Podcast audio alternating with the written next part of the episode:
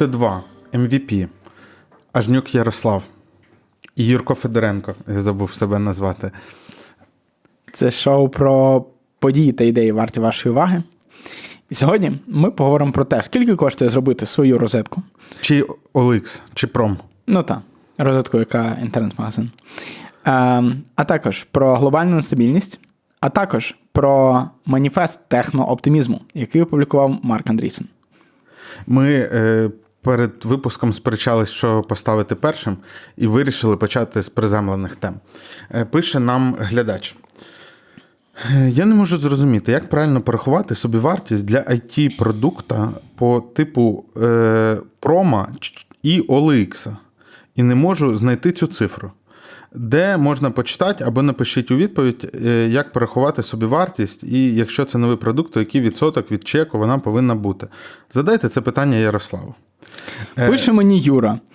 Дивись, тут таке питання, але це ж немає сенсу обговорювати, бо як ти його порахуєш, і взагалі це питання не має сенсу. Я ж написав, може, візьмемо, щоб поржати. Я отак написав.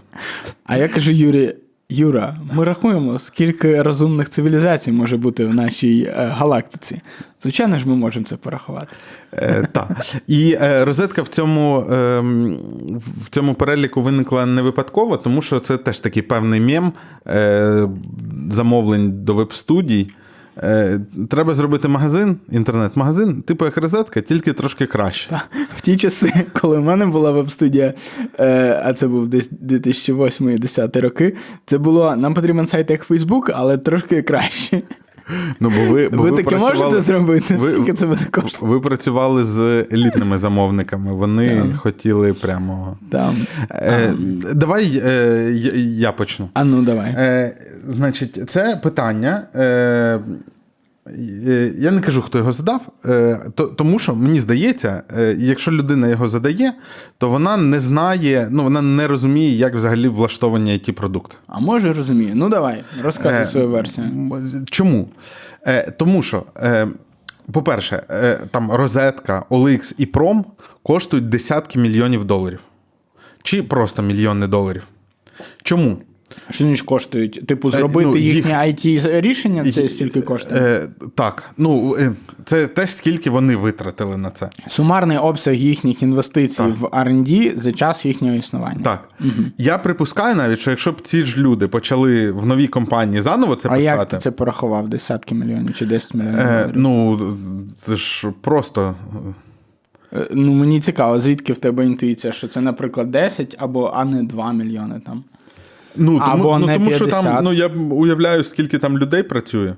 Е, і, ну, і множу. Ну так. Тобто ти на умовно береш менше. там середню якусь зарплату програміста, Так. там, чи якою вона була 10 років тому, множ її там на середнє число програмістів, які працювали, і отримуєш. Ну, а потім ще множу на десь в три. Тому що, тому що вартість розробки, розетки, е, чи прома, чи OLX це ж не тільки зарплати розробників і там е, оренда офіса. Е, це ще й всі вартість всіх тих фейлів, в тому числі маркетингових фейлів, яких вони припустилися. Угу. Тобто, коли вони щось зробили і втратили через це гроші, наприклад. Е, І тому я кажу, що, мабуть, е, там ці ж люди, ну там засновники, умовно, е, якщо їм треба це зробити з нуля, то вони зроблять це в декілька разів швидше і е, ну там і, і дешевше. Але це тому, і не що факт, них що воно працюватиме, тому що ринок вже змінився. Так. Е, ну, от якщо така абстрактна задача в вакуумі Крім повторити. того, гроші подорожчі, подешевшали, програмісти подорожчали і так далі. Так. Крім того, е, треба розуміти, що у цих продуктів е, їх для того, щоб е, оцінити взагалі, треба бути інсайдером, навіть для того, щоб оцінити. Тому що те, що ми, як користувачі, можемо бачити, це. Е, не те, що ну тут треба було б сказати, це верхівка айсберга, але у айсберга аж цілих 20% стирчить над водою. А тут, я думаю, стирчить відсотків 5. Е, А відсотків 95 це системи, які знаходяться на бекенді. І на Пов'язані з внутрішнім, з фінансами, Так, з обліком так. складу, з усім усім. Це і, все і, на, і на бекенді це не в, не в сенсі софтвер архітектури на бекенді, а те, що називається бекендом бізнеса. Е, І е, і там дуже складно. Ну, тобто, у будь-якого сайту та, контентного, ну, куди ми можемо зайти та, і подивитись е, якісь сторінки, завжди адмінка набагато складніша, ніж е, та частина, яку ми бачимо. І в випадку з маленькими сайтами саме тому часто беруться готові CMS-ки, типу Drupal, WordPress, Joomla, що там зараз носять. Е, І і так Можна далі. Можна розетку Якогось. на Drupal зробити зараз. Е, І, і е, ну, беруться готові рішення якраз тому, що, що розробляти ще адмінку з нуля це супер дорого. У всіх цих е, продуктів е, це все кастомна розробка, тому що вона виправдана їх обсягами бізнесу, їх навантаженнями, їх історією і так далі. І коли ми дивимося на розетку, це версія номер 358 розетки. Так. А, та, тобто це все ж еволюціонувало і так далі. Але і, і, е, і, і тут одразу, ну тобто, коли задається таке питання, зазвичай мається на увазі якийсь сайт на 8 товарів, який буде виглядати приблизно От дивись, от ти, е, Юра, реагуєш як типовий айтішник, який такий, типу, ой, да, оце коротше, що ви тут, е, це все не так. А що, а в чому я не правий? А я думаю, е, що наш користувач, е, наш глядач має, можливо, ідею якогось бізнесу і розуміє, що йому ну, потрібен сайт, який подібний за функціями на розетку. Десь в чомусь інший, напевно, його бізнес має якусь диференціацію, він ж не буде робити просто копію розетки.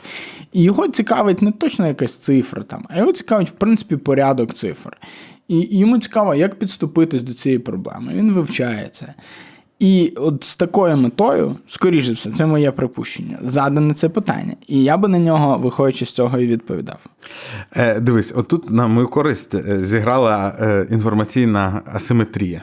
Тому що е, ну, я то з ним ще переписувався трошки, а, ти, а тобі цього не розповідав. Е, Просто я завжди думаю про людей краще. Я шукаю, шукаю um, I choose to see beauty in this От- world.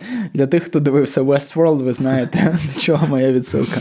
Е, у тебе, от ти просто знов таки, це ж там в питанні був OLX і Пром, а розетку докинув я, тому що це мем. Е, але ти чомусь от з тих трьох продуктів сам підсвідомо весь час кажеш розетка. Ага. Тому що вона е, для того, щоб не помічати другу частину питання, яка натякає, і як я уточнив, справді означає, е, що людина хоче ну, не просто зробити там вітрину з товарами, вона хоче зробити маркетплейс. От, і питає, яка там має бути, який відсоток нормально брати маркетплейсу. Е, і, і це друга частина. Це мені здається про ну, там, розуміння того, як влаштований світ. Е, і е, я бурчу, що типу, як цього можна не знати. Але насправді, ну, якби я справді вважав, що цього можна не знати, то ми ну, про це б не говорили. От. Е, а так мені здалося, що це може бути комусь цікаво, якщо попояснювати. Партнерський блок. Е, І так, як е, партнером у нас сьогодні виступає школа англійської мови, у нас було надто багато варіантів, як зробити до цього підводку. Ми вже стільки взагалі промотували ідею, що треба вчити англійську на цьому подкасті. Що Та, та, що, що е, у нас треба призначити якимись ладно, Амбасадорами тебе, тебе амбасадорами. мови, та. Е, Я бачив у тебе твіт, е, що ти приємно вражений тим, наскільки покращилась англійська у Володимира Зеленського. мене твіттерський шоколячий експрес зразу записав в зеліботи почесні. От. Ну, але ну та, ну і ну, ти ж людина, по-перше, зайнята, вона президент воюючої країни.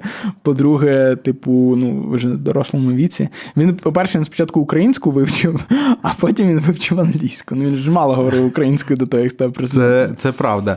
Е, але у нього вибору не було. Ну, що значить не було? Е, Ну, вчи. Ну, йому треба було комунікувати, і оце все. Ну, а що в тебе є вибір? Тобі теж треба комунікувати, Юра. Е, Тобі легко про це говорити, бо е, ти англійську знаєш з дитинства. Я знаю з дитинства, а, а якщо ти вчишся коли дорослий, то ти вже знаєш, як вчитись. І це плюс е, вчити в дорослому віці. А наш партнер сьогодні ще й налагодив таку систему, яка допомагає ефективно, швидко і цікаво вчити англійську. До речі, ти знаєш, що Петкуб е, є в підручниках. Це був ще один варіант Я знаю, що в українській мові за сьомий клас є, є був десь подкуп. хтось так. Е, Тобто в освітніх, в, в освітніх матеріалах, ну от. І, і, І- Іра ж вчиться, і вона мені кидає весь час скріншоти, коли там в тестах якихось згадується Петкуб.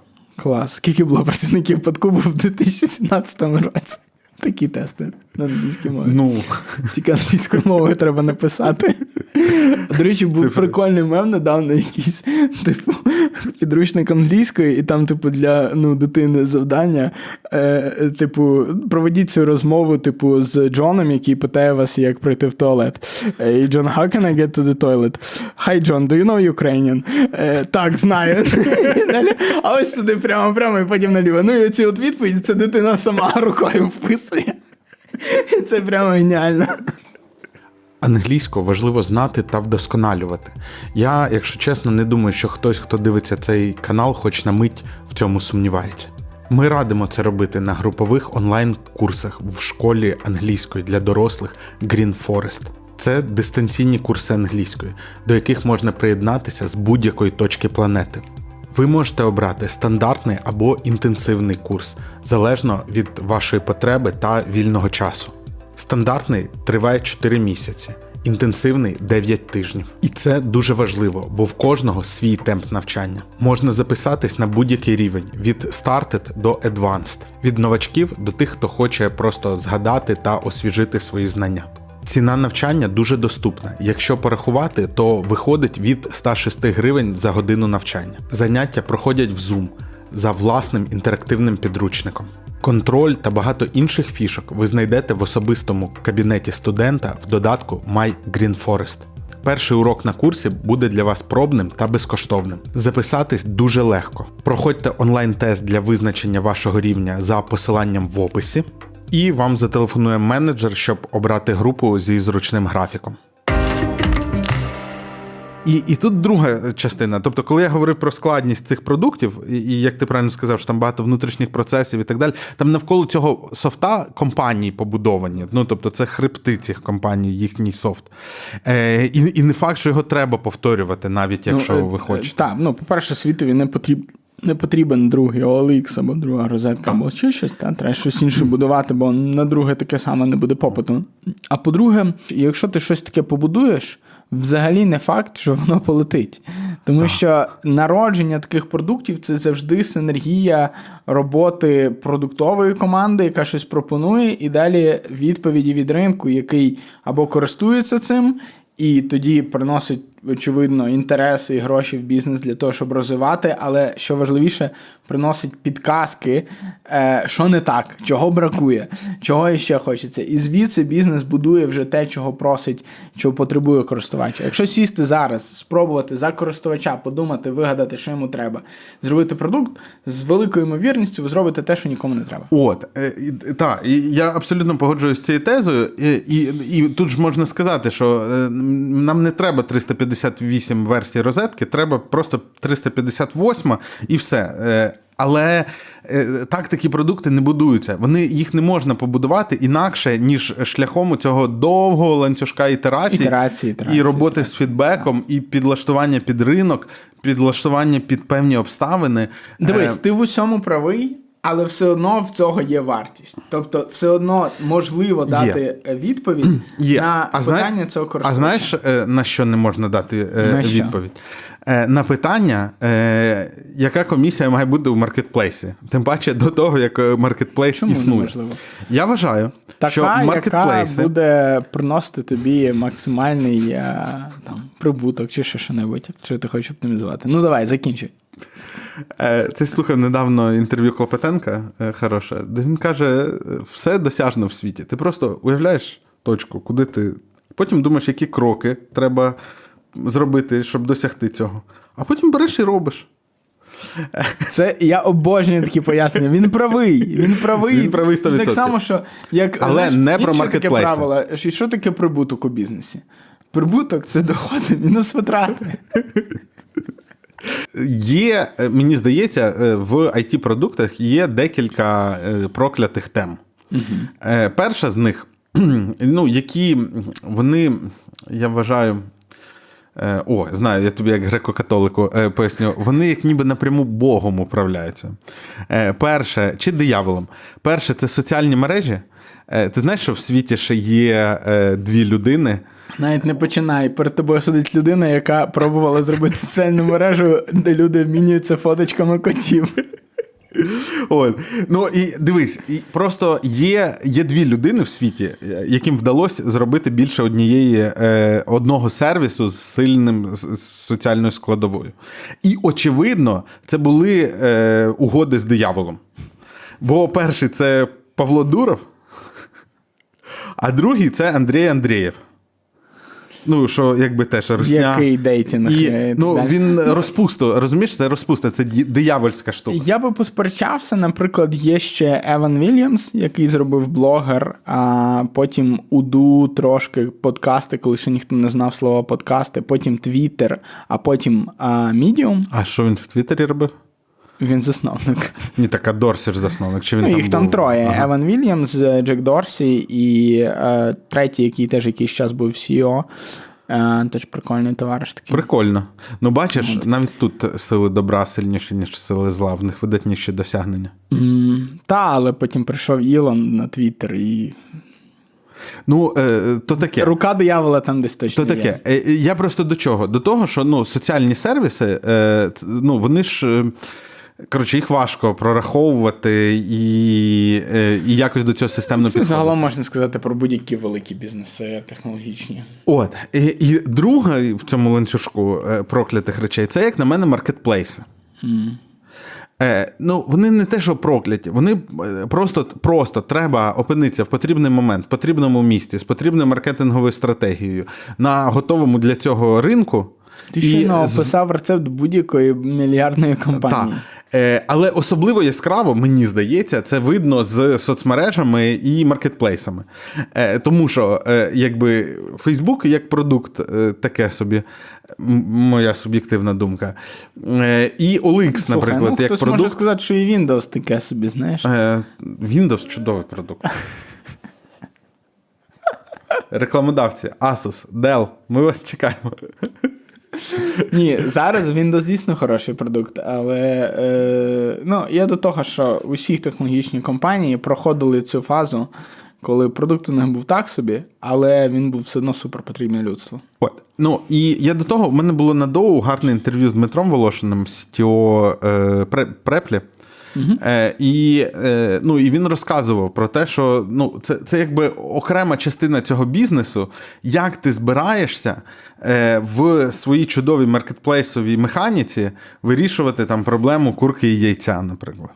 Ну і там, от, от їм було б простіше, бо це ну, там, асиметричний ринок, ну, на відміну від OLX, е, він там асиметричніший, і вони там йшли з боку викладачів і так далі. Це велика наука, і, е, але Я з маркетплейсами яка штука? говориш. Там дуже важливо швидко захопити ринок, а далі ти на цьому ринку можеш людям в очі сядь, вони нічого не зроблять.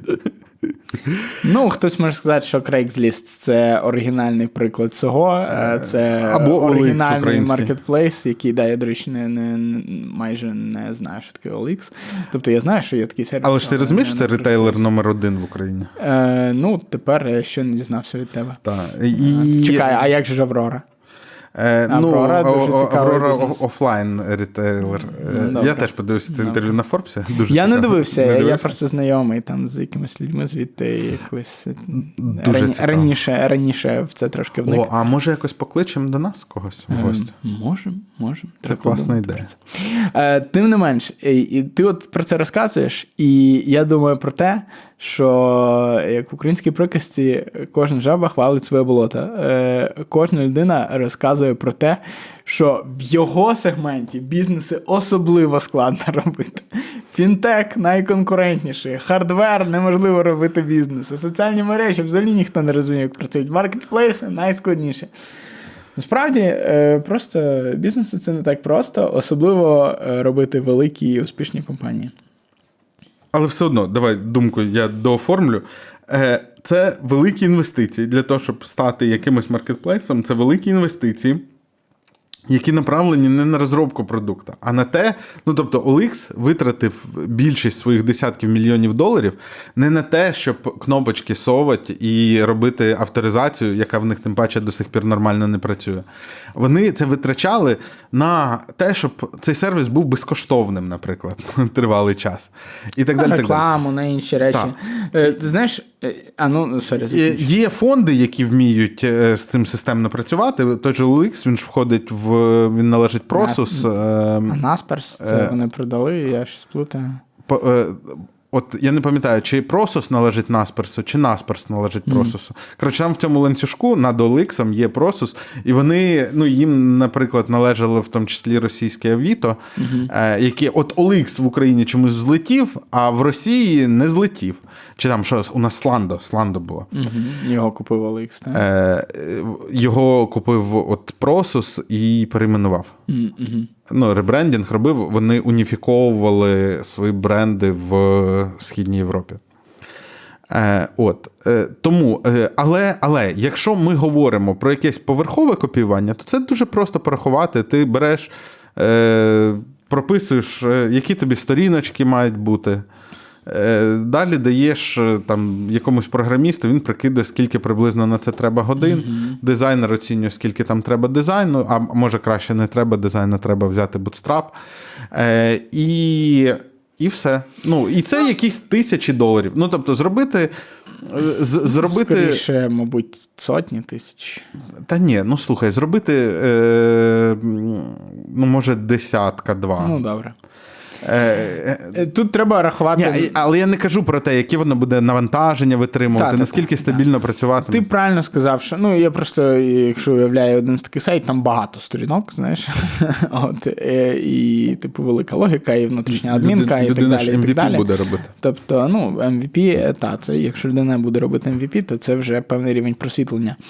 Е, Але ти правильно сказав, що треба рахувати зразу весь бізнес, і насправді багато бізнесів будуються таким чином, що спочатку вони будують е, маркетинг, перевіряють, чи є попит, а потім тільки роблять продукт. А, І я недавно дізнався е, е, класну назву від е, одного продукта з долини, що це називається е, Red Door, Red Door Testing. А, коли робиться landing page, там описується продукт, взагалі все, туди наганяється трафік, просто на якомусь рандомному домені, а, без там бренду вашого. Е, Ціна дається на продукт, кнопка купити, людина заходить, вводить дані кредитної картки, натискає купити і говорить, вибачте, продукт недоступний в вашому регіоні. І, робиться типу з десяток таких лендінг сторінок. А вони на кожну з них е, наганяється трафік. Е, Ну і причому це підхід, який там я знаю, використовував багато інших моїх колег по, по цеху інших підприємців, активно використовують купа українських продуктів, які ви в тому числі знаєте, великих Я стартапів. уявляю здивування якогось нью-йоркця, коли він бачить, що щось недоступне в, в його Нью-Йорку, регіоні. та в смислі, це ж Нью-Йорк. А, і е, тобто це всі використовують, але люди, які не в індустрії, вони ну, про це не дуже в курсі. Навіть люди, які в індустрії, але не займались продакт менеджментом або займались на такому собі любительському рівні, вони якби або може навіть чули, але до них іще вони ще не набили синяків до того, щоб е, до- досягнути рівня просвітлення, коли вони реально це застосовують і реально так будують продукти. Е, от. А ще е, про те, от ми пробуємо порахувати, ти, ти кажеш, так, рахувати, я можу сказати, ну треба ще додати ці от експерименти. Там. Я згадав чудовий анекдот, і, е, і чи як ти кажеш, TikTok дивився, Так. е, який ідеально цю тему описує. І е, я його, ну, якось, коли я вперше дізнався, а була у нас вдома якась. е, Я ще жив з батьками, у нас була якась е, туса, зустріч. Це давній Тікток. Це Так. Тікток з самого початку. Часів Тараса Григоровича. да. І мої батьки філологи. Мій дід, який також був присутній на цій зустрічі, е, був фізиком, ядерником. А також були наші куми, де жінка хімік, а чоловік математик. І анекдот про те, як зібрали якось е, фізика, математика, хіміка і філолога, дали кожному по барометру і попросили виміряти висоту вежі. І е, хімік виміряв тиск на підніжжі е, зверху вежі, сказав, що висота десь між 0 і 100 метрів. А фізик е, зробив мудріше, він з секундоміром піднявся наверх вежі, скинув е, звідти барометр, засік час його падіння е, через формулу прискорення і відстані, вивів, встановив, що висота вежі десь між 30 і 60 метрів. Е, Математик зробив ще мудріше. Він дочекався, е, доки опівдні вийде сонце, поставив барометр, подивився на його тінь, подивився на е, тінь від вежі і через тангенс кута виміряв висоту вежі. Е, зрозумів? Міг просто по співвідношенню, навіть не чекати 12-ї. Ну, ні, ну немає значення, да, яка година, просто та через тангенс. Е, Зрозумів, що висота там між 50-55 метрів. Але філолог. Філолог продав барометр на виручені гроші, напоїв сторожа, та йому сказав точно висоту вежі. Е, там має бути продовження про інженера. А інженер, е, значить, дістав довідник е, кам'яних високих споруд, типу башт, і знайшов в табличці значення. А барометр при чому? Е, Ну, поміняв, поміняв на довідник, значить. Так. Гарно, гарно. Коротше, якщо ви хочете дізнати, скільки коштує розетка, ідіть спитайте Владислава Чечоткіна. Е, Ні, він це ж в нього дуже багато разів. Е, йому це питання зазвичай задають в формі погрози. Типу, да ми за два місяці зробимо сайт. Такий, ні, будь ласка, не робіть це. Так. Не треба. Як з вами можна домовитися? Як можна домовитися? Я не хочу, щоб це сталося. Е, Тому е, там. Е, ну, і, і, якось так. От такі estimate. Нас дивиться чимало айтівців. Напишіть історії е, ваших естімейтів, точних чи не дуже. Е, от. Я, до речі, сказав, що тисячі доларів, е, і зрозумів, що треба ж вносити поправочні коефіцієнти. Тисячі доларів. Тому Це... моя так, оцінка 30. айтівцю на бутерброд.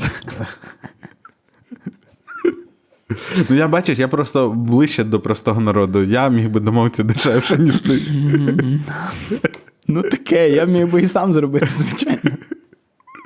Тому, коротше, якщо, е, значить, е, висновок такий: якщо вам треба зробити щось типу промо, е, MVP-версія, е, і у вас є сотні тисяч доларів, звертайтесь до Ярослава.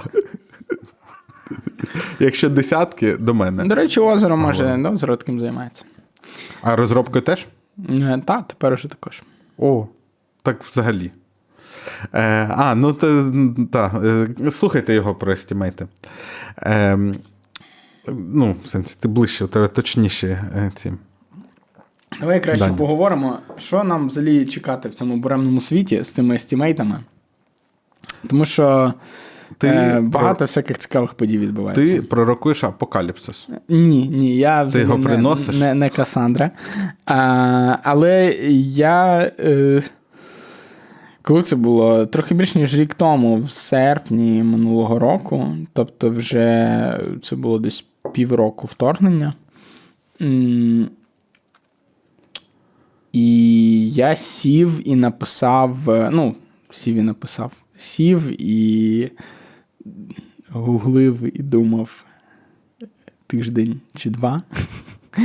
І зробив такий внутрішній документ для своїх компаній про типу сценарії для світу на наступні 5 років. А, ну і знаєш, без якоїсь претензії на там, футуризм е, чи ще щось. Там був такий перший слайд. Е, Це класіфайд? Мені одразу, коли, коли я щось таке чую, хочеться викласти для спонсорів. ага, та, та ми здається вже обговорювали, я щось не хотів. Ні, ні, е, ні. Це... Ні, не обговорювали. А ж ми якусь іншу нашу. Ні, то ми викладали список книжок, які ти радиш Е, читати. Коротше, ем, там був перший слайд, і там було щось таке, що е, це, типу, від людини, яка, типу, за тиждень до ковіду продала всі акції, і ця ж людина накупила запас їжі, який вона досі їсть. Дисклеймер такий. Це було прямо дотепно. А, але ем, в цьому прогнозі. Акції, до речі, попадали до доковідних показників чи ні ще? Е, Ні, ні, ну е, я, до речі, потім відкуповував акції назад. Е, Коли вони стали дорожче? Ну, коли ні, вони були дешевші, ніж ціна, за якою я їх продавав. Але перед початком війни я знову їх продав за два дні перед початком повномасштабного вторгнення. Е, Коротше, ну якось мені щастило з цим. Хороший. Да. Ну, так, да, це таке. Тут ж. Е, Справа в чому? Що Не цей робіть, як Ярослав. сценарій... Не, не продавайте. Кіпіш. акції. Да? Ні, е, дивись, чому чому взагалі в таких ситуаціях акції продаються? Є, ну, е, залежить від особистих обставин кожної людини, але є дві причини, чому ти можеш в перечутті кризи е, хотіти продати акції. Одна причина це ти хочеш не втратити на ціні акцій, і це, як правило, не дуже хороша причина, тому що зазвичай вони потім відскакують. От ми ти казав десь, що ми не будемо давати настійних порад, а, а вже от вони з нас лізуть самі по собі. Але друга причина не полягає в тому, що тобі е, треба кеш. тобі може бути потрібна ліквідність в такій ситуації. І те, що тобі може бути потрібна ліквідність в момент кризи, може тебе заставити потім продавати ці акції на дні. Дальше. І ну, це питання просто наскільки твоя особиста ситуація може бути пов'язана з цією кризою, і наскільки ти, ну, типу, бачиш, що що е, ну, ти хочеш цього скористатися або ні. А, Але ну так само, якщо якщо ви впевнені, що у вас є певна асиметрична ринкова інформація, а, то е, продати е, перед початком кризи, потім купити на дні. А якщо ви достатньо а, якби смілива і впевнена людина в тому, як поводяться ринки. Е, що от це якраз те, про що Юра говорить, не рекомендую. Е, то це можна зробити. Е, речі, цікаво, що перед початком вторгнення буквально за. Пару тижнів у мене був один ну, такі регулярні дзвінки. Там ми думали робити один венчурний фонд. І там був один нью-йоркський прямо фондовий аналітик, тобто Акула Уолл-стріт. І Ем, Ну і ми щось говорили, і я кажу, що дивіться, може бути війна, і е, треба враховувати ці ризики. От, І він такий, ой, та ні, та ти що, він не. А я такий, та ну, та ти що, це от Уолл-стріт такий консенсус. Він такий, та, та, менше 1% ймовірність. Я кажу, ну, я думаю, що відсотків 40 ймовірність. Він там, вау, та ти що, чому так думаєш? Ми поговорили, поговорили. І 25-го він мені пише, ти був правий. Написав, запам'ятав. Так, він прямо його це так вразило, він прямо написав. А, Ну, в принципі, ми з ним спілкувалися, не те, що там один раз, але там. Е, Коротше, не те, що я великий прогнозист, взагалі ні. Але я в цьому е, плані розписав, ну, типу, найгірший сценарій, найкращий сценарій що буде відбуватися в Україні, що буде відбуватися в світі, як це буде поводити там глобальна економіка, е, як буде поводити Україна, як будуть поводити себе люди і так далі. І так далі. І я тобі скажу, що до 7 жовтня. Я би казав, що події у світі відбувалися за е, сценарієм, який був між позитивним і середнім в моєму прогнозі. А 7 жовтня вони зразу такі оп, в середній. Тобто 7 жовтня це атака Хамасу на Ізраїль. Е, і, ну, відповідно... Це насправді це дуже тривожні е, дзвоники, бо ти людина досить оптимістична. Від тебе почути середній, це не від Єгора. Е, я людина досить оптимістична, це правда. Е, ми про оптимізм ще сьогодні поговоримо. Е, але так, ну тобто оптимістичний сценарій був приблизно такий, що там. Ми дамо пизди русні? Да, влітку в Крим, да, ну, е, такий, типу, Русня посипеться, скоріше так. Е, от, Що Русня в якийсь момент посипеться, і там, мовно кажучи, в 23-му війна закінчиться і так далі. Це був серпень 22 коли я про це думав. Але я такий сценарій ну, тоді бачив майже неймовірним, тому він був типу най, найкращим з усіх можливих. Е, можна ремарочку да, тут да, про русня посипеться? Я згадав, є така теза е, військового аналітика, хоча він себе так здається не називає, Євген Дикий. О, так, Вона... дуже дуже кльово. Він колись в Моглянці викладав. Так. Е, І він ем, він просто просуває таку тезу, е, яку, яка мало звучить в інфополі. Він каже, що е, оця непохитність русні угу. це великою мірою їх і псо. І коли ну, і, і от ці наративи про те, що та вони так можуть по три ракети ще 20 да, років звичайно, це їхня. випускати да. і так далі. Працюють так далі. над тим, щоб всі саме в це і вірили. І і він каже, що от якраз в ті моменти, ну що нам треба продовжувати е, своє робити, і що якраз в ті моменти, коли здається. Що от прям ну ну взагалі нічого, воно й може репнуть. Ну, так як було в березні під Києвом. Так. Так. Е, Дикий супер, е, мені здається, от, типу, військова аналітика це мілітарний і дикий е, це такі арестовичі здорової людини. Якщо це не образливо для них, звичайно. От. Е, і та, і негативний сценарій передбачав, що найбільш негативний, та, тобто це діапазон. Я так завжди на життя дивлюся, як діапазон. А найбільш негативний е, передбачав, що там лівобережжя потрапить, врешті-решт, в руки русні, е, міжнародна підтримка е, там висохне. Але чому? Тому що в усьому світі почнуться великі катаклізми. що ця війна стане спусковим гачком і відсутність реакції Заходу на неї стане гачком, який е, надихне всіх тих, хто не задоволений статусом КВО, і покаже, що от можна так, і нічого вам за це не буде. Е, це на фоні інфляційних ризиків, які насправді зараз зберігаються, там, які були спричинені ковідом. Це на фоні е, браку е, харчів в Африці і Півдні, і в менш заможних країнах, спричинені в тому числі російсько-українською війною і іншими речима, призведе до збільшення такого наростання е, точок нестабільності у світі. І світ зануриться в там років 10 нестабільності.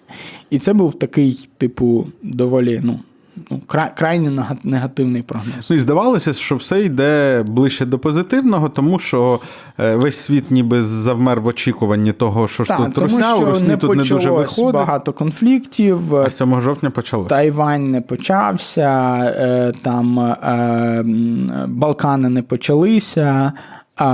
Північна Корея не почалася, Африка не почалася, голоду вдалося уникнути. Інфляція почала гальмувати і в Штатах, і в Європі завдяки зусиллям центральних банків, хоча в Європі гірше.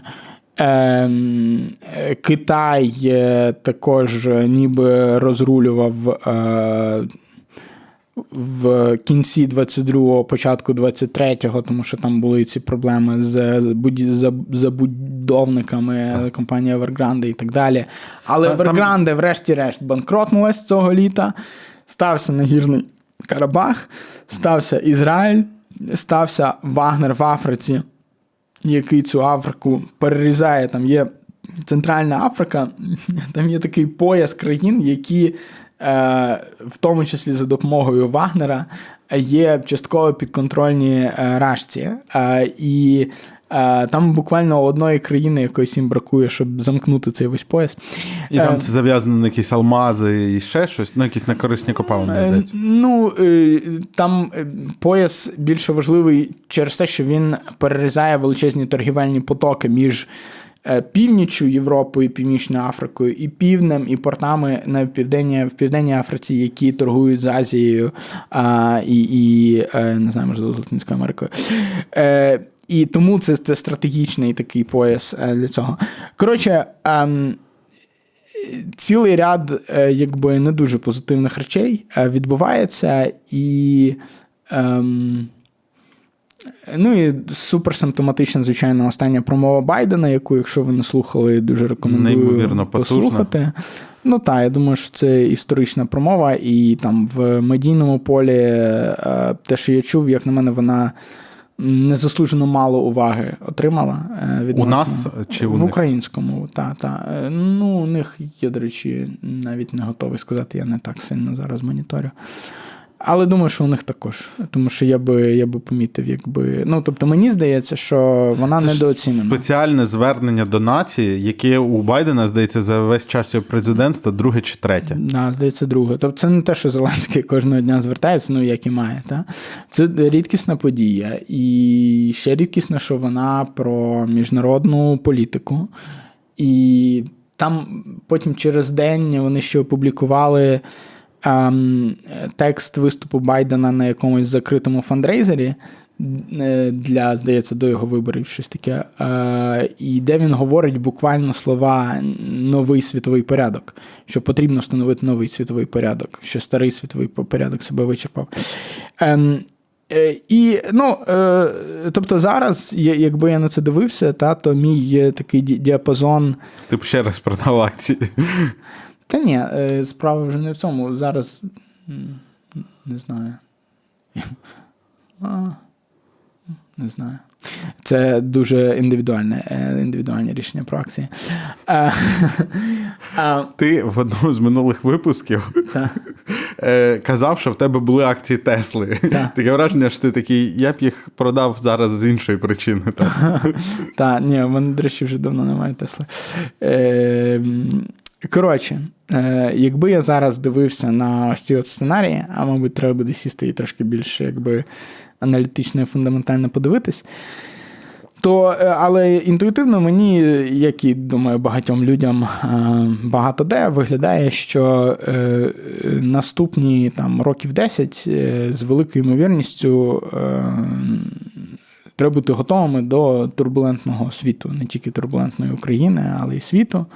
А і ну чому такі роздуми важливі? А для мене особисто вони важливі, тому що ну, ти ж якось живеш, ти плануєш своє майбутнє, плануєш своє життя, а якісь рішення і так далі. І е, корисно розуміти, як виглядатиме і буде змінюватись світ, чи які імовірності тих чи інших сценаріїв розвитку світу. А розуміючи це, ти можеш приймати більш хороші рішення. Е, От мені здається, що планування, в принципі, воно недооцінене в суспільстві. Ти колись сказав, що навіщо ці бюджети, я не можу зрозуміти. Да? Ну, тому що тебе бісить їх заповнювати як, як виконавця. Ні, мене, мене бісить те, що вони ніколи не справджуються. Да, і бісить те, що вони ніколи не справджуються. Але е, моя теза полягає в тому, що е, точні цифри ніколи не можуть справдитись. Але діапазон.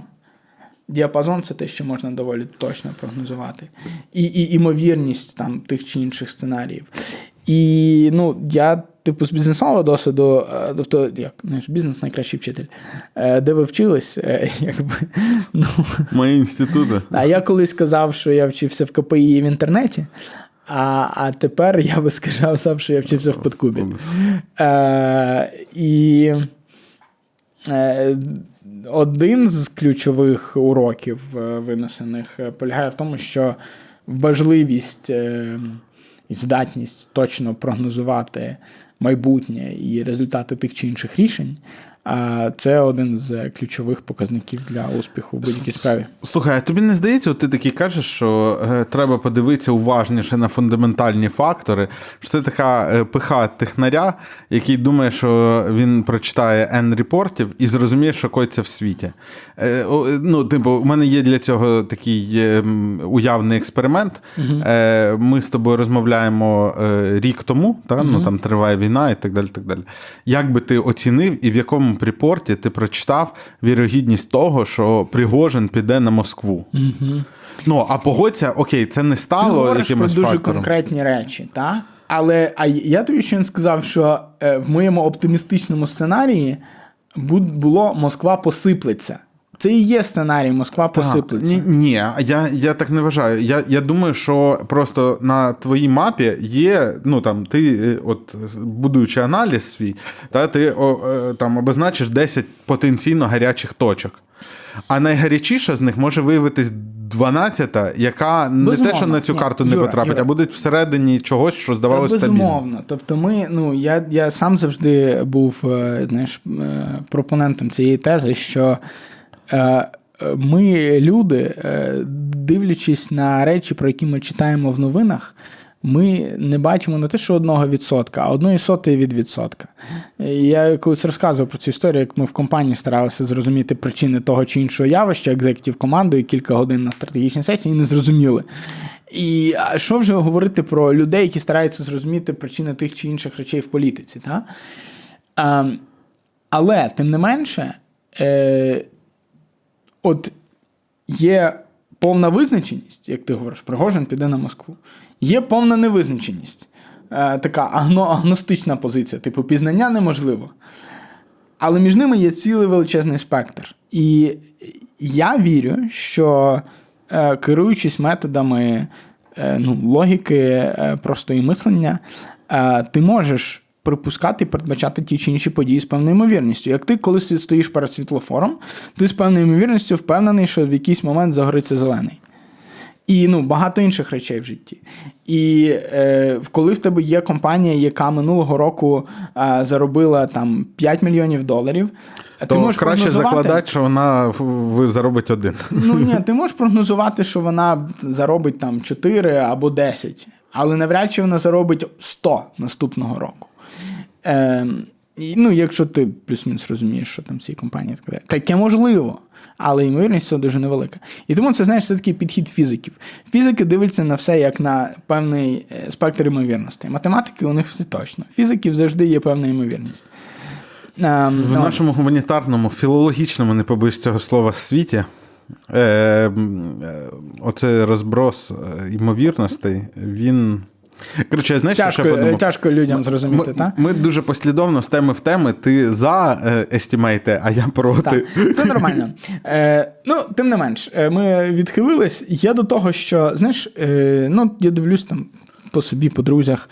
Всі там якось, е, можливо, на початку цього року були такі, ну.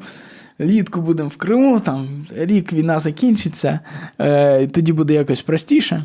А, і зараз приходить розуміння, що ну ні, по-перше, е, і треба розуміти, що це може ще десятиліттями тривати.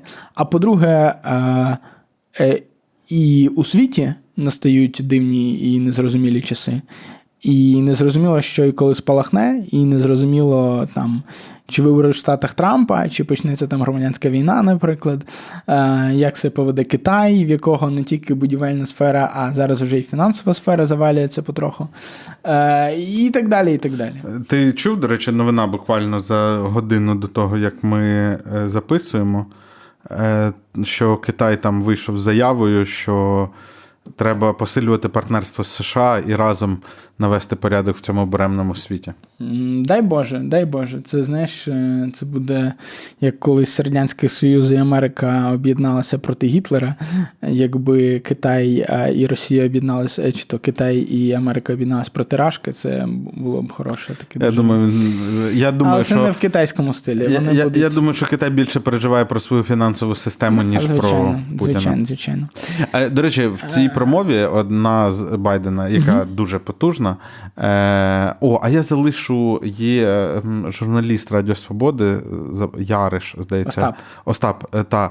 Він зробив дуже класний тред. Е, якщо у вас, як у мене, Остап проблеми. класний. Якщо хочете Америку трошки більше розуміти, читайте його в Твіттері. Та, та. Е, і він пише українською. От, а якщо ви хочете напряму розбиратись, то там посилання на Green Forest е, під відео.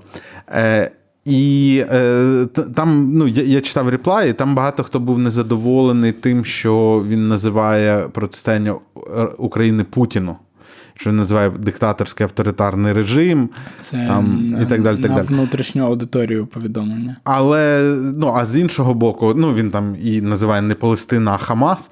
І я звернувши увагу, е, я не знаю, може це Остап так е, вибрав твіти, але е, цікавий момент. Нам часто кажуть, що там от корупція в Україні, і це взагалі от вони від нас відвернуться і так далі.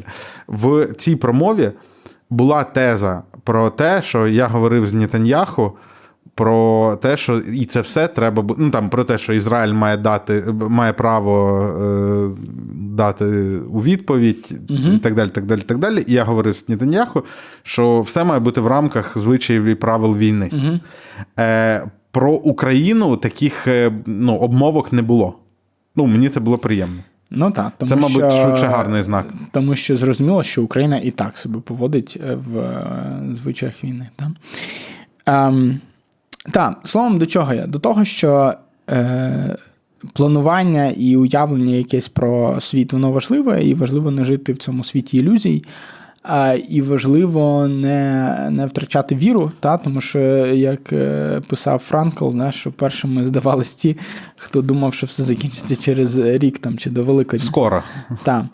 Ем, от, Це нам важливо, тому що, по-перше, краще бути в здоровому глузді, ніж не, в здоровому. По-друге, ви і самі будете щасливіші, і друзі ваші будуть щасливіші. І економіка наша буде в кращому стані. Існує така думка, що е, людям, які до політики стосунку не мають, не варто витрачати на спостерігання цієї глобальної ситуації додаткові сили і взагалі сили. Тому що, мовляв, ну от ти якби пояснюєш, що це може вплинути на твої бізнеси. Але от скептики такого я, підходу Я навіть не скажуть... про поточні бізнеси зараз більше думаю. Я більше думаю про е, майбутні бізнеси, скажімо так. Ні, ну майбутнє, і хто про... хто зараз щось відкриває, крім Мілтека? А, ну, питання риторичне насправді відкривають і багато Ні, що. А, і зрозуміло, що є компанії, які вже давно функціонують і вони продовжують якісь нові продукти запускати. До речі, Подкуб новий продукт недавно запустив а, і ще три запустить. А що, що, що? Е, Розкажи. Та це вже взагалі оф-топ, але ми ми просто. Е, блін, ми реально хочемо про це сьогодні говорити. Скільки ми вже говоримо? Та ну скажи, 48 навіть години не говорив. Е, ми ми перезапустили оце оце автопіще, да? Давай про собак поговоримо. Ми перезапустили оригінальну нашу камеру з лазерами. Е, просто раніше вона коштувала 160 доларів, тепер вона буде коштувати 79 доларів, тобто вона вдвічі стала дешевшою. Тобто в світі, де Apple, Netflix і Amazon піднімають е, ціни, ви їх опускаєте. Так. І їх опускають люди, які це роблять інколи з бомбосховищ, які це робили минулої зими інколи з павербанків. От, І та, це, звичайно, вражає історія подкубу в цьому плані. От. І це один з чотирьох продуктів, які будуть запущені до кінця цього року. Wow. Там. Але, ну, як я... гарно без тебе Петкуб працює. Скажи. Не було раніше стільки релізів. І знаєш, це така контрінтуїтивна штука, що інколи інновації це про те, як зробити щось дешевшим, а не додати там більше фіч. І насправді. Ну, це от, прям психологічний бар'єр. Зробити щось дешевшим. Ну, та. Ну, Зрозуміти, ви, що тобі треба. Це зі 150 до 80? Ну так. так. Та, ми ну, ми починали з дорогих продуктів, які коштували 200-250 доларів, і вони ну, рекламувалися як преміум і так далі. І у нас ще тоді, я не знаю, звідки на 24-річних пацанів була така мудрість. А, Але ми думали так, що з часом будете. Що з часом будуть дешевші, і взагалі всі технологічні продукти. Типу історія технологій, там від автомобіля, що спочатку був Mercedes-Benz, а потім Model T, а там до сучасного автомобіля спочатку була умовно там Roadster в Tesla, а потім Model 3, до Макінтошів, до айфонів і так далі. Спочатку продукт стає дорогий, ну, робиться дорогим, а потім звичайно А Є, звичайно, приклади і навпаки.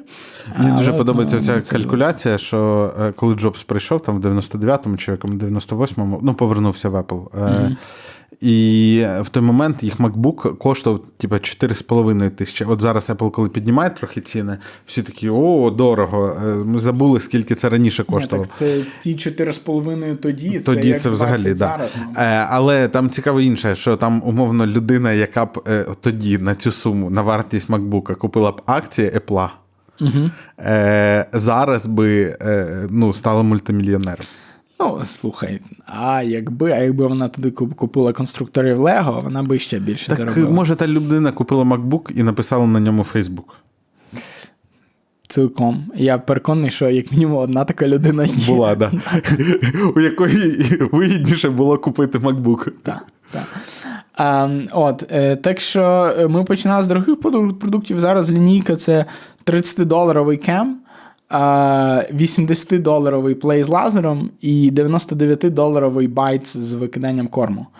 А, І підписка, яка там 8 доларів коштує на місяць, щось таке. А, І ще кілька продуктів додадуться, але в подібному ціновому діапазоні.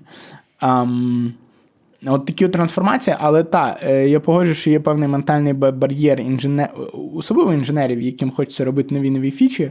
І коли інженер, там, типу, рік, умовно кажучи, працює над тим, щоб е, там за, засунути те, що раніше працювало на 64 мегабайтах пам'яті в 16, наприклад, е, або на значно слабший Так, що ви просто не дочекали, щоб 64 дешево коштувало? Ну, воно ж все все докупи, все докупи. Щось стає дешевше, щось стає дорожче, наприклад, праця ем, в Китаї. Але це був автоп про подкуп, а е, ми говорили про те, що е, дивлячись це майбутнє, нам треба бути готовими до невизначеності. Нам треба прийняти її і не чекати визначеності, і не відкладати там щось на потім, а думати, як цю невизначеність осідлати і як в ній існувати, але при цьому, звичайно ж, думати і про себе, і про своє життя, і про е, суспільство, державу, військо. А, І тому супер кльово люди, які йдуть робити щось Мілтеку. Я от буквально кілька годин тому е, говорив з черговим своїм товаришем, який мені написав, що от я хочу щось робити в Мілтеку, хочу з тобою порадитись. Ми трошки поговорили, трошки порозказував про е, ці всі речі. Слухай, от все ж про бізнес вимір. Я, до речі, щодо планування свого життя і е, держава, підтримка війська, тут взагалі е, питань немає. Але конкретно щодо бізнесу, от ти сам сказав, що у вас така стратегія була з самого початку йти з преміума в мас. Там, але знаєш, така вон... стратегія була у Ілона Маска. Та, Воно з просто зараз, типу, сидіти і такі, блін, ми ще тоді думали. А от коли, наприклад, два роки тому там чи три ми приймали рішення про запуск тих дешевших продуктів, ми, по-перше, взагалі не були впевнені, що воно спрацює, не розуміли, uh-huh. як воно спрацює. І, ну, знаєш, є цей чудовий вислів, здається, також е, Марка Андрісена, що uh, the years are long, but decades are short.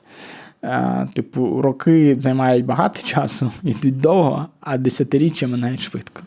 Я до чого? Я до того, що от Маск в лінійці Тесли робив так само. Е, і, до речі, так само були сумніви. Я не знаю, чи у нього були сумніви, але на ринку точно казали, коли там трійку запускав.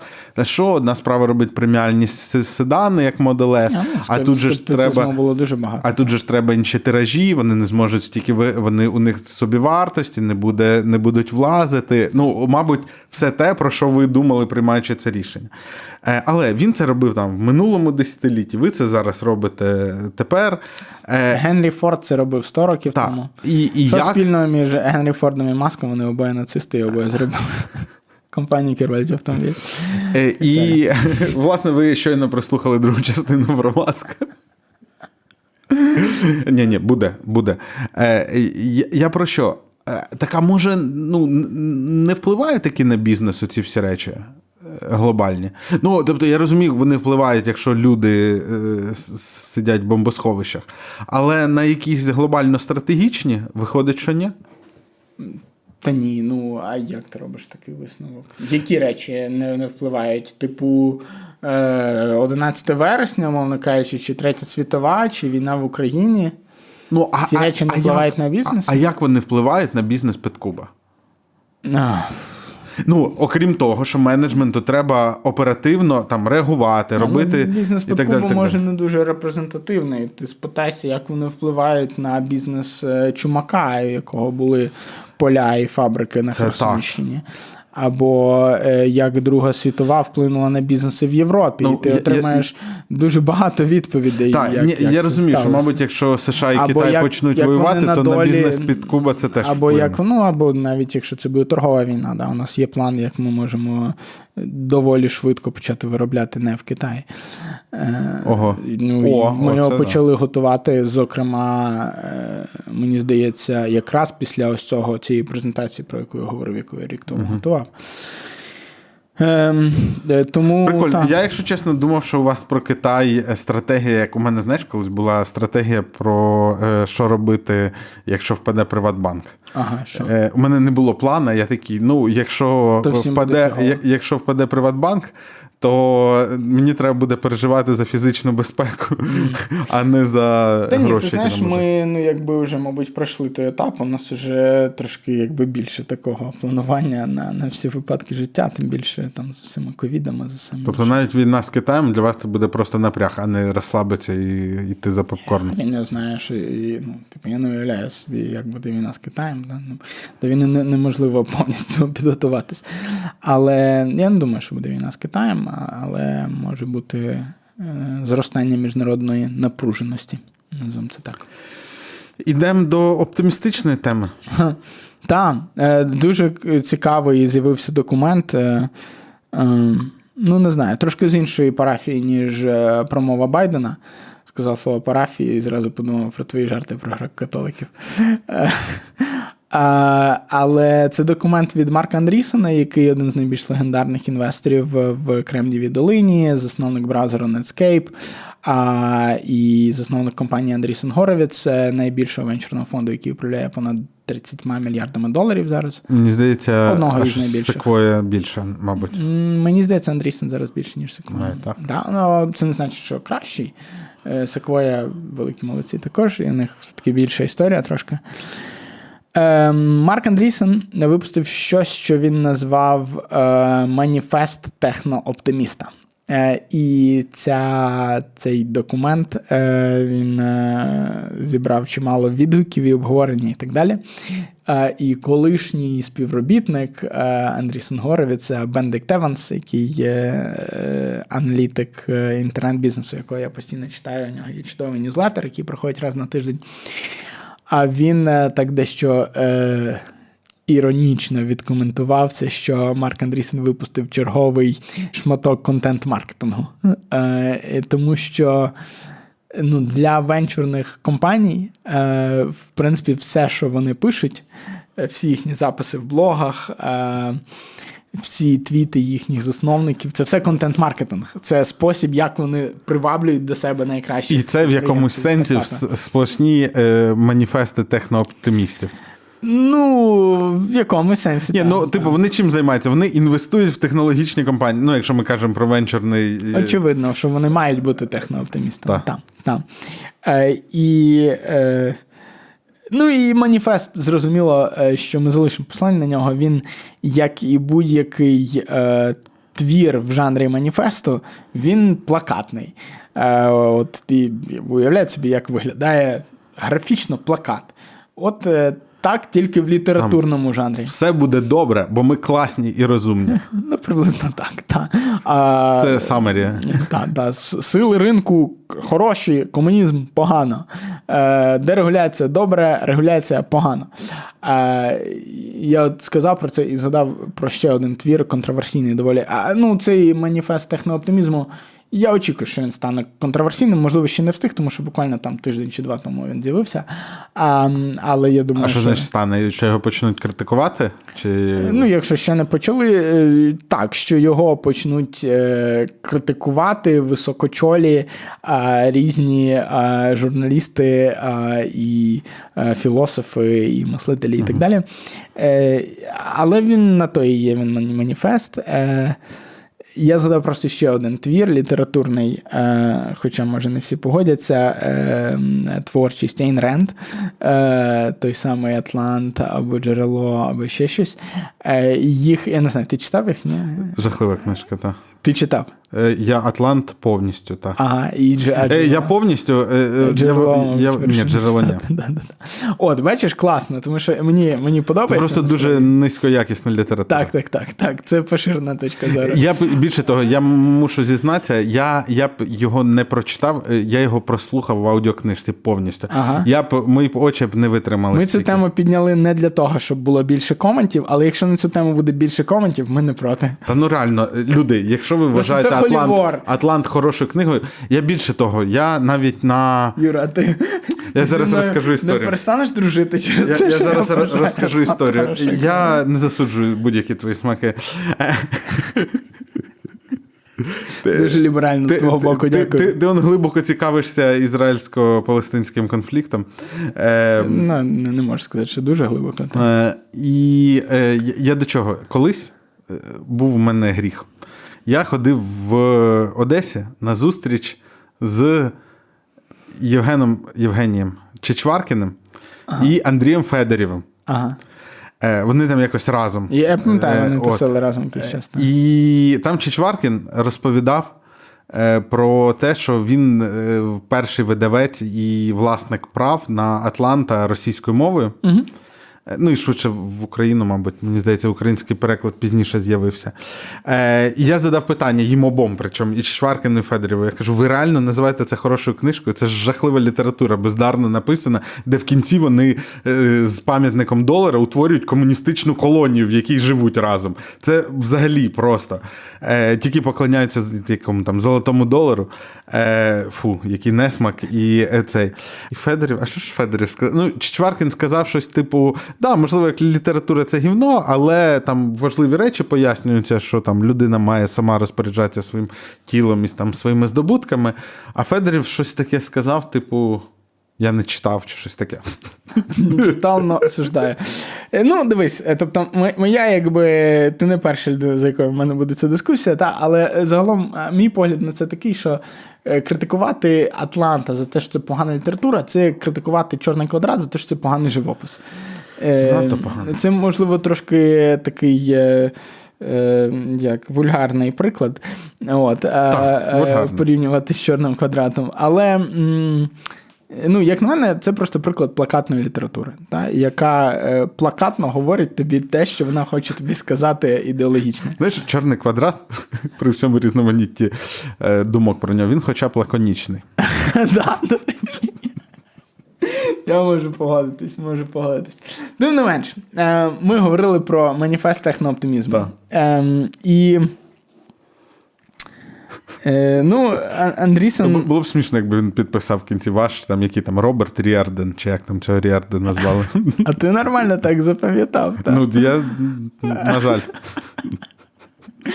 Я думаю, що в мене імена з джерела і Атланту змішалися. Ем, але, але коли я бачу погану архітектуру, то я думаю, що Ро- Рорк би плакав. Рорк це чувак з, якого який архітектурою займався. Ем, я виписав собі кілька речей е, з цього маніфесту. Е, Які просто дадуть е, людям, які ще не читали його.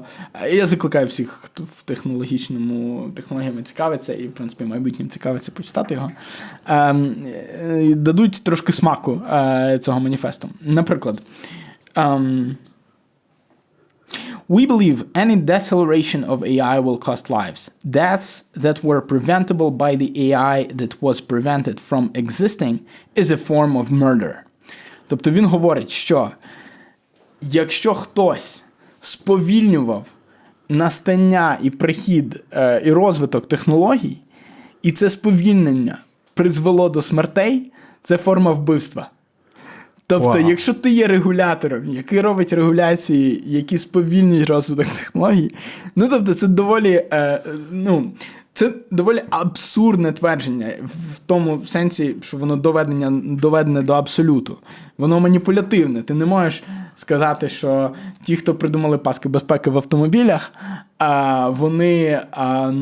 Сповільнили е, розвиток автомобільного е, автомобілебудування, через що люди менше там. Слухай, ну він же говорить про регуляції. Ну так, так. Ні, це, це, це абсолютизм на тему того, що регуляції це погано. Як і будь-який абсолютизм, він проблемний. Просто є кейс з недавньої історії в США ем, е, про ем, коли там була епідемія ВІЛ-СНІДу. Е, там же ж сталося на, на фоні цього, там протягом 10 років сталася велика регуляторна революція е, в регуляціях, пов'язаних з ліками. Е, тому що це було супер драматично для суспільства. Ну, багато молодих людей невідомо від чого помирають. Це поглиблює конфлікт міжпоколіннєвий. Там оці всі жарти, що якщо в тебе знайшли віч, то е, ВІЛ, то найскладніше це е, довести батькам, що ти героїновий наркоман. Ну, бо, типу, ліж би не гей. Е, і, е, і там багато людей, там навіть там багато людей, які втрачали близьких, вони кидалися в медицину і там кидали свої юридичні дипломи, йшли, вчили біологію і так далі, щоб щось робити. Е, і, і вони там якісь народжували гіпотези. І не могли їх випробовувати, тому що тоді регуляції Дуже були дорого. страшні. Так. І, і вони пролобіювали, і там же ж були акції цілі, і так далі, рух за те, щоб послабляти. І от все, що стосується зараз, наприклад, Зрозумій мене правильно. Я хворих, за дерегуляцію. Я технооптиміст. Але е, ну, цей приклад я зачитав як приклад абсурдності доведення цього до абсолюту. Та? Тому що ну, е, не можна сказати, що будь-яка е, регуляція будь-якої сфери е, вбиває людей. Ні, зазвичай регуляція якраз робиться для того, щоб Ну, було так. менше смертей. Надлишкова регуляція вбиває людей, безумовно. І Ну, тому, наприклад, в українському мілтеку дуже сильно було дерегульовано і продовжує дерегулюватися, і це дозволяє багатьом компаніям існувати і так далі. Ну так, але продовжує дерегулювати. Знаєш, там така планочка була, коли е, зарегульовано було кількість відсотків, які може заробити компанія е, на своєму виробі. Це і ця кількість Юра. відсотків знаєш, декілька. Світі це зарегульовано. І, і при цьому декілька і, і, і при цьому обмежені зарплати інженерів, типу, по 20 тисяч гривень. Так, так, так. Ну, Е, е, там, знаєш що, ти е, там ще перед цим у нього. Я, я коротше, буду за це. а ти теж я буду читав, Андрісом. але ти не дочитав. Я не дочитав. Не Е, дочитав того, що е, англійською повільно читаєш. ну нічого. Так. У нас є, по-перше, у нас тепер є на каналі підписка Юрі на курс англійської мови. І навіть одна людина вже її купила. Клас. Дякую вам. Дуже вам дякуємо. А по-друге, у нас тепер є партнер, а який Юру навчить англійської. Так, ми про нього говорили на початку випуска. Та.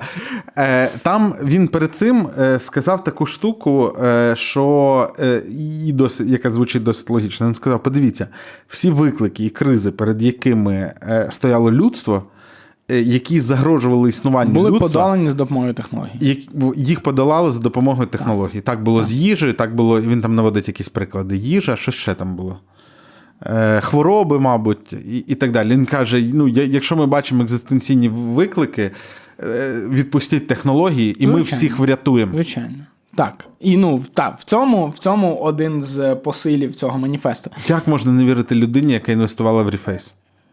Е, слухай, він хороший, маніфест хороший. Марк Андрісен дуже розумний чоловік. Я в будь-якому в жодному разі я не хочу критикувати його, а, але я просто звертаю увагу на деякі дотепні речі. До речі, е, зверніть увагу і ви, що людина, яка хвалила Ейн Ренд, також е, е, зараз стібеться з абсурдності плакатного стилю Марка Андрісена. Як це вживається в одній голові, не зрозуміло. Ти просто нещиро хвалив Айн Ренд. Та ні, Ти цілком любиш щиро, її але не про всім це серцем. можна окремий випуск записати. Е, Далі. We believe artificial intelligence is our alchemy, our philosopher's stone. We are literally making sand think. Ми заставляємо пісок думати. А, по-моєму, це дуже поетично і красиво. Так, так.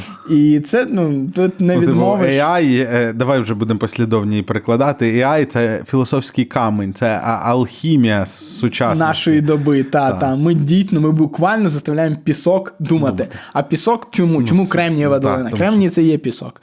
Е, і всі чіпи Клас. і так далі. Е, тому так, дуже поетично. І е, Андрійсон взагалі класний оратор. Е, А там закінчується це в кінці тим, що цей текст написаний чатом GPT. ні, ні, він написаний Марком Андрійсоном. Я, я Чат GPT так не вміє ще. його стиль. Uh, далі, про енергію. The more energy we have, the more people we can have. And the better everyone's life can be. А, чим більше в нас є енергії, тим більше людей uh, може в нас бути, і тим кращими можуть стати життя всіх людей. І це такий антимальтузіанська така теза, що нам потрібно більше людей на планеті. Він говорить, що на Землі спокійно може жити 50 мільярдів людей, а потім ще більше, коли ми заселимо інші планети і так далі. Е, і Уявляєте, я які також будуть підтримую цю, ціни цю на тезу. житло в центрі Києва? Ну, Звичайно. Я, я теж підтримую. А, а це, до речі, е, е, я, ти що підтримуєш? Я підтримую, тому що я десь побачив ці візуалізації, скільки насправді люди займають місця на землі. Мгм. Та ні, ну і е, я, я просто е, з знаєш. Таких особистих егоїстичних мотивів, мені здається, чим більше людей, тим більше розумних людей. А тим більше класних винаходів, а тим Ні, ну кращим чому- буде чому ми життя наше і наших дітей в майбутньому. Е, ну, я, я швидше про те, що на землі вистачає місця. Так, безумовно, ну слухай, е, всякі вертикальні ферми і так далі. У нас е, багато є куди рости. Е, Там і, і ядерний синтез. е, Ну і він в тому числі говорить про е, важливість ядерної енергетики і в тому форматі, в якому вона зараз існує через поділ. А, і синтез, і ми про це говорили в інтерв'ю з Робертом Зубриним, якщо вам цікаво, подивіться. Е, і що ти- ще, ще парочка в мене є. We believe in the romance of technology, of industry. The eras of the train, the car, the electric light, the skyscraper, and the microchip, the neural network, the rocket, the split atom. То ми віримо в роман між техноло... е, е, ну, в романтику технології і виробництва, в ерос, в значенні грецький бог е, кохання і сексу, в ерос поїзда, машини. Електричного освітлення, хмарочоса, а також мікрочіпа, нейромережі, ракети і розщепленого атому. Марк Андрісен пише набагато краще, ніж Айн Ренд. Погоджуємось. Е, Не можу заперечити. Е, І ну і там далі він е, ві- ві- відсилається ще на інший е, маніфест футуризму, який був понад 100 років тому написаний одним із е, чи то письменників, чи то художників футуристів. футуристів. Uh, to paraphrase a manifesto of a different time and place, beauty exists only in struggle. There is no masterpiece that has not an aggressive character.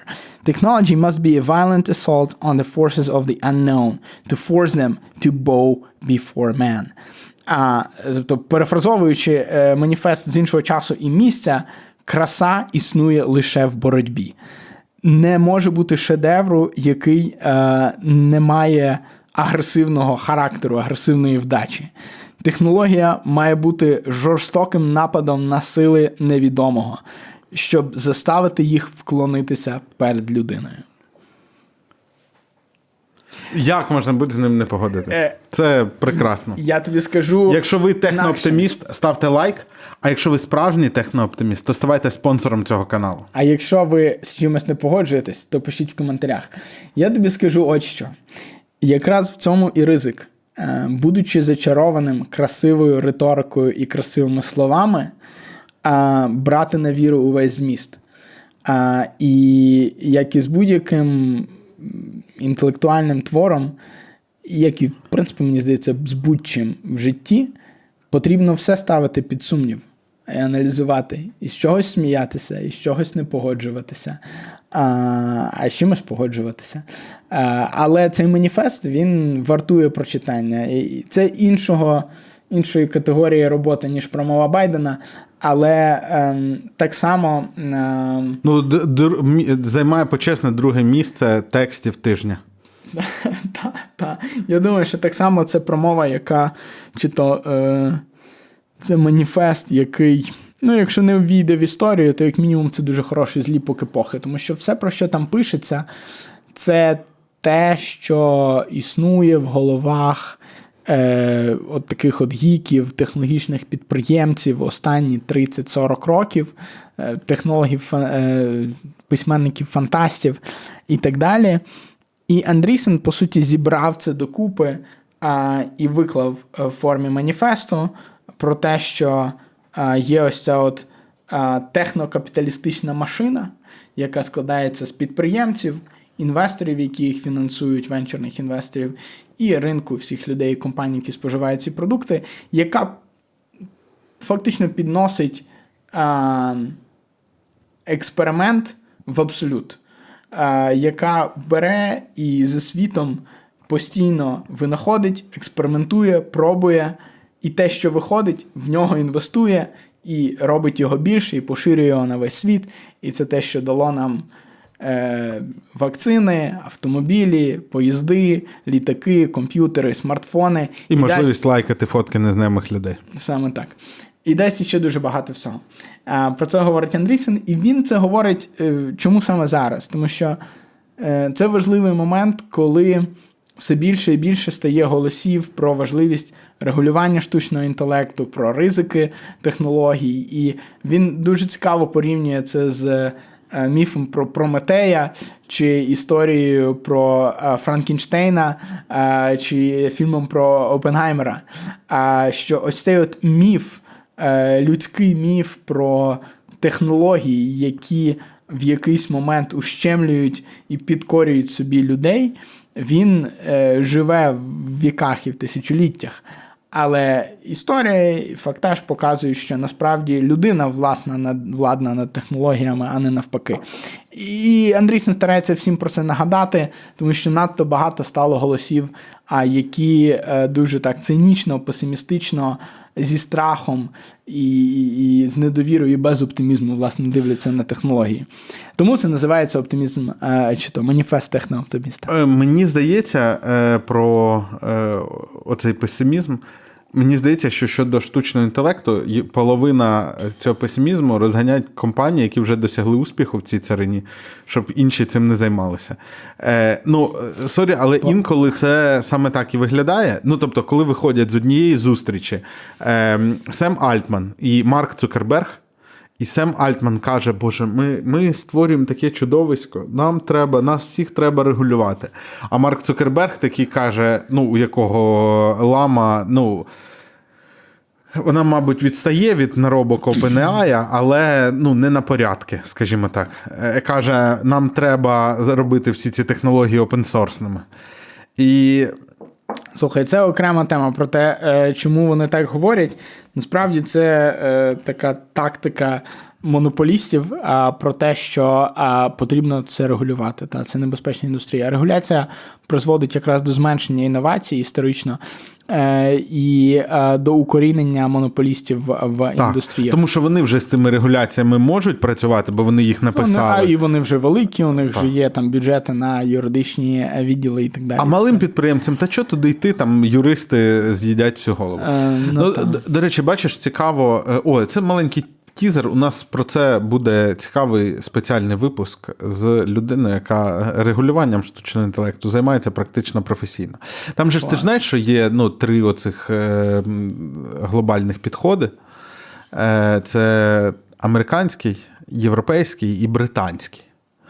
Український підхід, я так розумію, вибраний такий, що зараз американський, а трошки там пізніше європейський. Е, так. Але нам треба встигнути встигнути щось зробити до до тих пір. Е, бо ну, американський такий, давайте пробувати, подивимося, що буде. Е, європейський, давайте напишемо регуляцію, а британський такий не буде ніякої окремої регуляції. Ми просто оцінимо ризики і в відповідні розділи повносимо додаткові статті. Де ми бачимо загрози правам людини, значить допишемо в розділи по правам людини. Де ми бачимо там ну, екології, там екології. Е, Мені, якщо чесно, здається, британський прикольним. Е, ну, так я, я вважаю, ж дуже швидко все розвивається. Я вважаю, знаєш, це як любили казати ці е, рубі-програмісти, що необхідність в мовах програмування ставити крапку з комою угу. це приниження комп'ютером людини. От, е, Так само і тут. Я вважаю, що необхідність писати якісь AI-акти, вони не стверджують велич людини над штучним інтелектом. Ем, Є смішна історія на цю тему. Є такий Елізер Ютковський, мислитель, е, зокрема, в темі безпеки AI або небезпеки. Ти коли сказав, що страхи про небезпеку AI розганяються, я зразу подумав Елізером Ютковським, тому що це той, хто казав, що треба е, ядерні бомби скидати на дата-центри, щоб е, запобігти того, що загальний штучний інтелект захопить весь світ. Але недавно хтось помітив, що у Сема Альтмана в Твіттер біо написано Eliezer Yudkowsky fan fiction account. що Це fan fiction на тему Елізера Юдковського, який пророкує кінець світу через настання AI, а Сем Альтман це керівник компанії найбільшої OpenAI, яка так. розробляє най, найпотужніші. Ну, це як зараз у потужних серіалах е, під них, під їх релізи створюють аккаунти головних героїв, і це як типу е, в цьому всесвіті. Ем, Коротше, напишіть в коментарях, ви думаєте, ми всі помремо е, своєю смертю чи ні? Я насправді Чи від рабства машин, де я збираюсь е, жити вічно, пересливши свою свідомість у комп'ютер. Це серйозно. Ми навіть з дружиною коли про це говоримо. Е, Про те, що. Про наше вічне кібернетичне життя. Та я, знаєш, про свідомість, е, ну це вже так, це вже пізніше 10-ї вечора. Е, Я, я, не можна я, я просто знаєш, що я, я думав про свідомість і. Е, А свідомість думала про тебе. Ні, ні. Е, і ну, я думав про те, що от якщо так пересадити, чи буду я повною мірою відчувати себе собою. О, так це дуже хороше філософське питання, дуже древнє. А потім я подумав, що я інколи згадую, що я зробив два тижні тому, чи що як я щось так говорив. Чи, чи подивлюсь якесь старе відос, де я говорю російською, наприклад, і думаю, господі. Ну, а ти розумієш, що твоє тіло, наприклад, уже на 100% складається з інших атомів, ніж воно складалося 7 років тому. Е, Сім років, навіть кістки. Мені здається, що так. Тобто е, це лікар, який каже, що наслідки куріння буде 20 років е, вивітрюватись, він не правий, так? Ну, чому ж він правий? Просто дуже конкретні а, атоми і молекули, може, вже інші, але їхнє поєднання е, це відображає наслідки коріння. Я не знаю, що там е, щодо кісток. Тобто, розумієш, якби тебе, наприклад, е, розібрали зараз по атомах, а і зібрали зі швидкістю світла е, де-небудь в Австралії, а, то це ніби був би інший ти, але якби точно так само Ой, зібрали. от то- про це ми з Ірою недавно говорили. А про якби те, що... раптом зібрали двох або одного не розібрали, то що це виходить? А потім, якщо хтось із Це- них робить це- злочин, це просто- хто тоді відповідальний? Це- це- Обоє? Це, це просто ем, це, це, це просто катастрофа. Е, З Ірою якраз розмовляли, що типу класно було б телепорт. А я кажу, що це ну, трошки е, ну, концепція телепорта трохи протирічить е, законам фізики.